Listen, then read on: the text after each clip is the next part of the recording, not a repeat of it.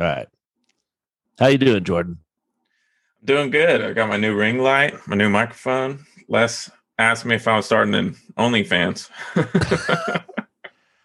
oh man, they would uh they would bang your door down for that, Jordan. Biscuit, look lively. We're on a show here. Come on, Bass Quack. Biscuit, Biscuit's my producer, and she's asleep on the show. It's terrible.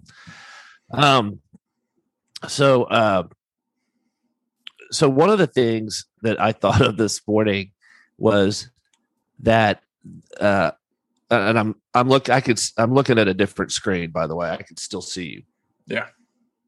But I uh, I was thinking, you know, we were going to do Monday through Thursday, but the thing is, is that we record them the afternoon before, just like Business Daily. So you might as well do Friday. Yeah, we might as well do Tuesday to Friday to Friday. No. Yeah, because we we won't want to record one over Sunday. I don't think. No, but we don't want to. Hold on. Tu- Why is this so hard? Tuesday through What? Friday. Uh, math was never my, my great point. So just do Tuesday through Friday. Right. Unless we unless we record the Friday one for Monday. But I don't want to work on Friday. See, that's the thing. So So why don't we just not publish one on Monday and then just pub? Uh, we're talking about recording and publishing. It's kind of like 24 hour pre sale.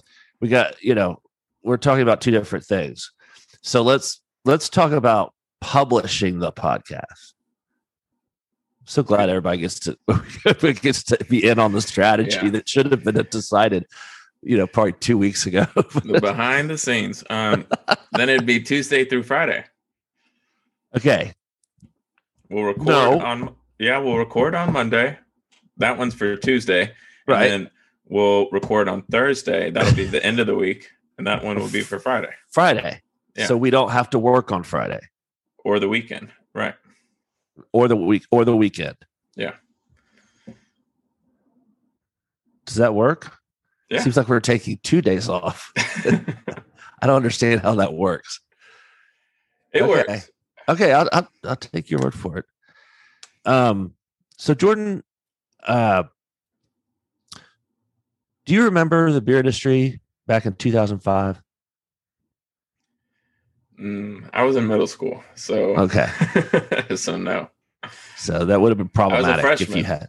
You Yeah. a freshman in, Mhm. in high school. Yeah. Yes. Here in San Antonio. All right, right on, bro. Me too. right. But I Um, would I would love to hear about the beer industry in 2005. Well, because I was thinking about this because you know we've been talking a lot about spirits equivalency and you know threats to the beer industry that have been around for a while, and, and bring that mic a little closer to you, Jordan.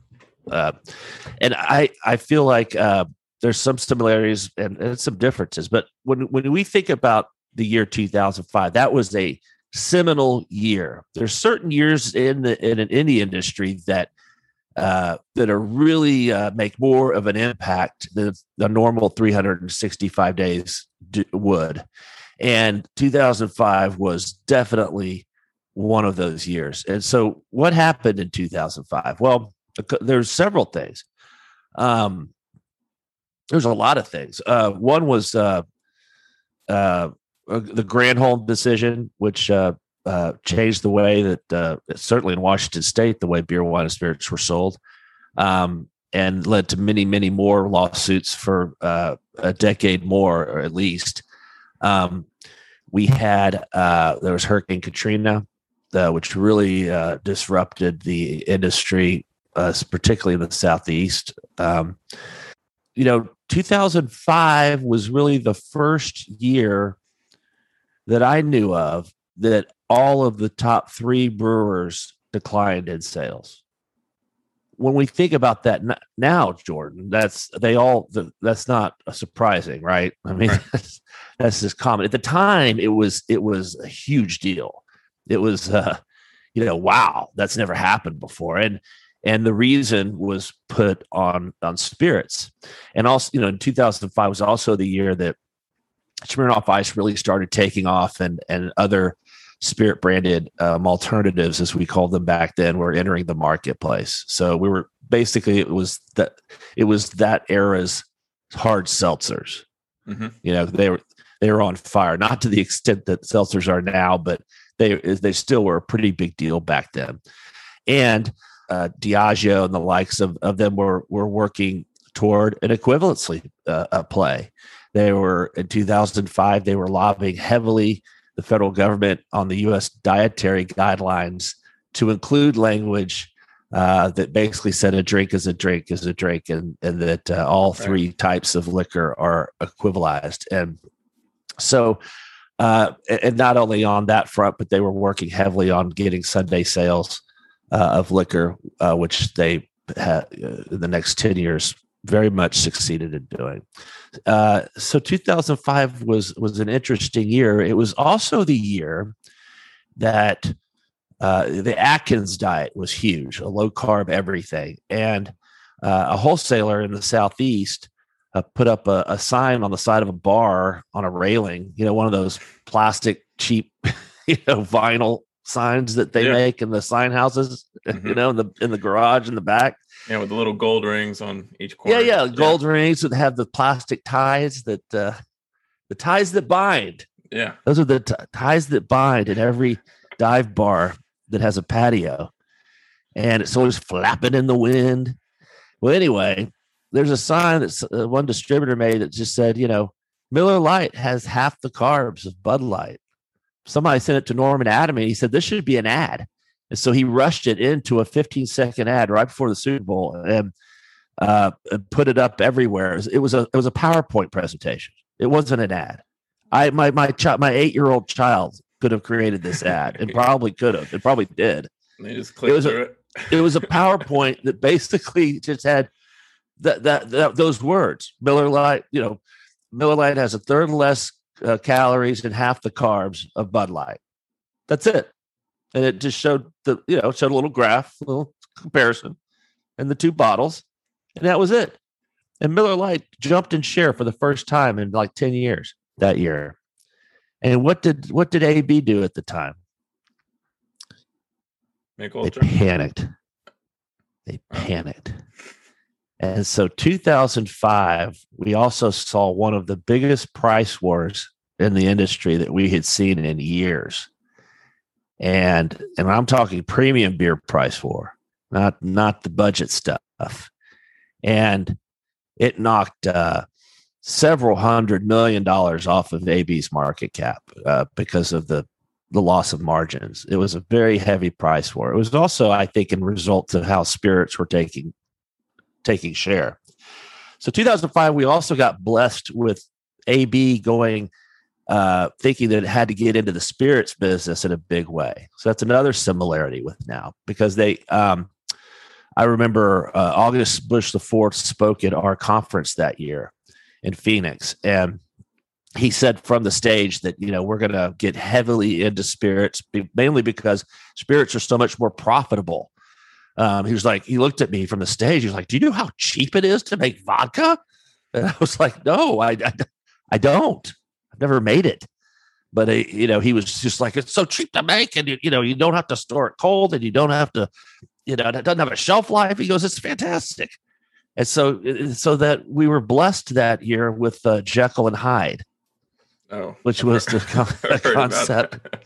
so Jekyll and Hyde was an AB's first foray into spirits, and it was really two bottles that were kind of glued together, and one was Jekyll, and one was Hyde, and you were supposed to mix them and when you mixed them, it made a beverage that moderately tasted like Jägermeister. Yeah. So, I mean, so first of all, it tasted horrible. It was just horrible. I mean, and then second of all, you had to you had to do a lot of work. Yeah, to get the, the, the, the, drink. I mean, it was it might who knows it could have taken off, but it didn't. And uh, but what it did do is that it forced a lot of AB wholesalers to get liquor licenses. and so Open and door. now they they've maintained those licenses, and now they're they glad they're dead, right? Because now a lot of them are in the, if not the liquor business, the at least the spirit RTD business. And then you know Katrina also just blew out a lot of a, a lot of beer, and and that that was that it was an interesting dynamic of how the beer industry shifted from different geographies. But anyway, that's a whole different story. But when you think of how much the price war that started in 2005 and continued for a couple of years, how, how much uh, margin that took away from the top brewers, 2005 really set the stage for InBev to swoop in and buy Anheuser-Busch because Anheuser-Busch's stock was so was so cheap at that point that they could come in and afford it. It also the diminished the margins of, of, of, the point for Miller Brewing Company and Coors Brewing Company to the to the point where even they uh, it set the stage for them to merge so that they could improve their margin structure. So really, 2005 was the big precursor to 2008 when all of that actually ended up happening. Everything takes three years. Everything you can't. Uh, it, it takes you know, it's going to the bathroom takes three years. Everything takes three years, Jordan. You want to sell a house? It's going to take three years. 2005 was a seminal year. And I feel like that that last year, 2020, uh, is a similar type year from to 2005. And, and of course, COVID has a big play in, in, in that. But even without COVID, it would have been a, a seminal year just because of the rise of seltzers and, and all the consequences that brings. Okay. So well, let anyway, me ask, let me ask yeah, you this: Yeah, if everything takes three years, and last year was the seminal year, what do you see happening in 2023? Uh, I don't know. I mean, I'm barely alive. what, do you want from me, Jordan? I'm just keeping this conversation going, man. Why is am I boring you? no, no. Biscuit. You, you have all. You have we definitely put. We definitely put one of our panelists to sleep. Biscuit. Come on now. but uh, yeah, no. Uh, um, uh, you know, we've already talked about a lot of of this, but there's definitely the uh, the compression of uh, of trends and uh, the acceleration of trends that were already happening. And I think to me, the biggest kind of game changer that's going on right now is the, the entertainment uh, options that people have at home. And I just think that um, right now people are eager to get out because they've been trapped at home. But I think after that initial rush, I think people will be returning to their homes and spending more time in their homes long term. And and that's that's going to be the next big battleground for consumer products is how to get into the home rather than how to get behind the bar or how to get in the cold box even that i mean i'm talking really long term i think that that's that's not going to be as important because you're going to be choosing your your whatever comes into your home you're going to be choosing on a screen so yeah. those types of things that were already kind of happening got accelerated and uh, yeah well, and you think about how many people over the pandemic did, you know, projects at their house. I'm sure tons of people have their own bars at their house now. yeah You know, or built a bar and they just want to stock that up, host at their own at their own house with you know, nice wine they get delivered, nice spirits they get delivered, or just their own kegerator, whatever. But it does seem like you know people want to host more within yeah. their own four walls than go out to a bar, and people are used to it now. You know. Yeah. Well, and and you know, I talked to wholesalers that they're pretty universal that that we have a lot a lot fewer bars. You know, on premise is probably going to be healthier with a lot with fewer. Sorry, God dang it, my core with with fewer bars. you know, there were too many to begin with. Yeah, I think, and they weren't that profitable to deliver to. I think and when so, I was talking to Molson Coors last month, they said about fifteen to twenty percent of the accounts they had are no longer there. So Yeah, almost almost a fifth gone. So that sounds about right. And boy, if you didn't have an outdoor patio, you were screwed. I mean, even now, because I think people are just so glad to get outside. Um, I know that down on Grace, it's packed just every day on a Monday. You know, at three o'clock, it's packed. This is an outdoor place around here. Um, Biscuit loves to get out of the house, right? Biscuit? Yeah, not really. She'd rather just lay on the couch all day. It's a lazy dog. that's what my dogs are doing right now too. Yeah. Well, Ch- Ch- Chanel uh, Gold Coast sends her regards. She had a birthday party she had to go to. I was wondering where. I, know, I, I was like, you know, you got to commit to this every single day, Millis. Every oh, I will commit the second day.